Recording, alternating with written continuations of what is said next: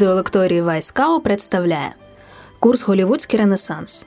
Читає Лук'ян Галкін, кінознавець, головний редактор журналу Мувіграм. Лекція 9. Пропозиція, від якої неможливо відмовитись. Найкращі часи Френсіса Форда Копполи.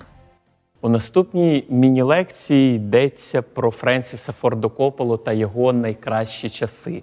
Власне, саме у ці роки, у 70-ті, Коппола створив свої найбільші і найкультовіші фільми.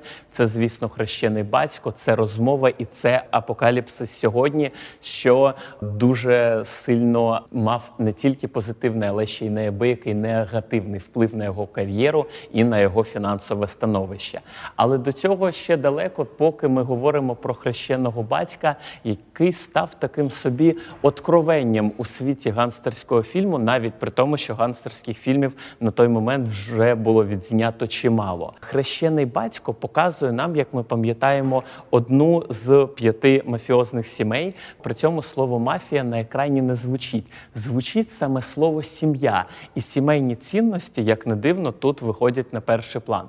Чому як не дивно? Тому що ми маємо справу, як вже й не раз до того мали справу у фільмах нового Голівуду. Ми маємо справу з відвертими злочинцями, причому злочинцями близькими до тих, яких згодом за 20 років Квентін Тарантіно у скажених псах називав професійними професіоналами. Власне, це люди, які обрали саме такий шлях. Це люди, які займаються цим як бізнесом. Сімейний бізнес називають вони свою справу, і з цією справою вправляються більш ніж добре. Але все ж таки це історія не тільки про мафію, це все ж таки історія не тільки про те, як злочинність поплюжить кожного, хто до неї вдається. Власне, тут тут мова про Майкла Корлеоне, для якого злочинний шлях врезрештою обертається трагедією катастрофою. Хоча для найвищого акорду цієї трагедії і катастрофи доводиться чекати довгі роки, поки не вийшла третя частина хрещеного батька. В першій частині максимальна увага приділена сімейним цінностям цінностям, тому що слово сім'я на екрані це не просто ефемізм, який заміняє нам слово мафія. Е, до речі, є така собі байка, е, що слово мафія та е, Коза Ностра, власне, італіянська мафія змусила прибрати з фільму, аби не не кидати на них тінь або не знаю, може не робити зайвої реклами.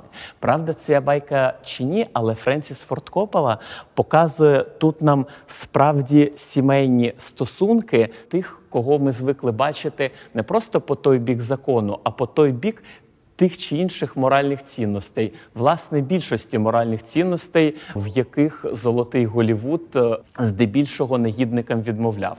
Тут негідники проникливі, тут негідники такі, що викликають співчуття, і тут власне важко виділити справді позитивних чи справді негативних персонажів. Ми лишаємося наодинці з вірогідними, з з образами, яким ми справді співчуваємо, і вже не потребуємо чіткої моральної оцінки. Отож, жорстока загибель, яка при цьому стає не просто елементом бойовика, а елементом драми, смерть, яка існує не за жанровими канонами кримінального фільму, а за жанровими канонами драматичного фільму. Адже хрещений батько це не просто кримінальний фільм, а ще й потужна драма. Це а також абсолютно унікальні унікальний акторський перформанс, перший і головний з яких це, звісно, виконав виконання е, Марлона Брандо.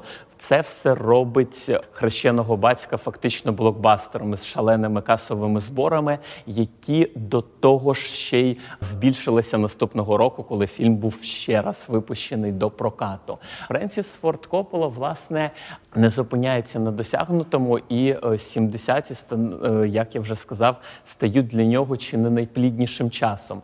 Е, в один і той самий рік виходить продовження хрещеного батька і його параноїдальний трилер розмова, про який йтиметься трохи далі, коли я розповідатиму про ознаки часу на великому екрані.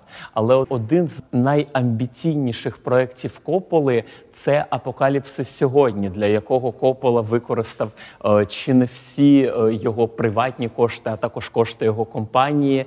І в якийсь момент зйомки цього фільму стали справжньою катастрофою. Існує документальний фільм, який оповідає про те, як був створений апокаліпсис сьогодні, і він не менш захоплюючий, а місцями й не менш моторошний, аніж фільм Френсіса Форда Копполи, адже це фактично як самознищенням стає шлях героя Марлона Брандо у апокаліпсисі сьогодні, та й власне і героя Мартіна Шина, який прямує до Марлона Брандо так і для Френсіса Форда Кополи це обернулося чимось абсолютно руйнівним. Хоча б е, тому, що зйомки безбожно затягнулися. Вони потрапили у сезон дощів.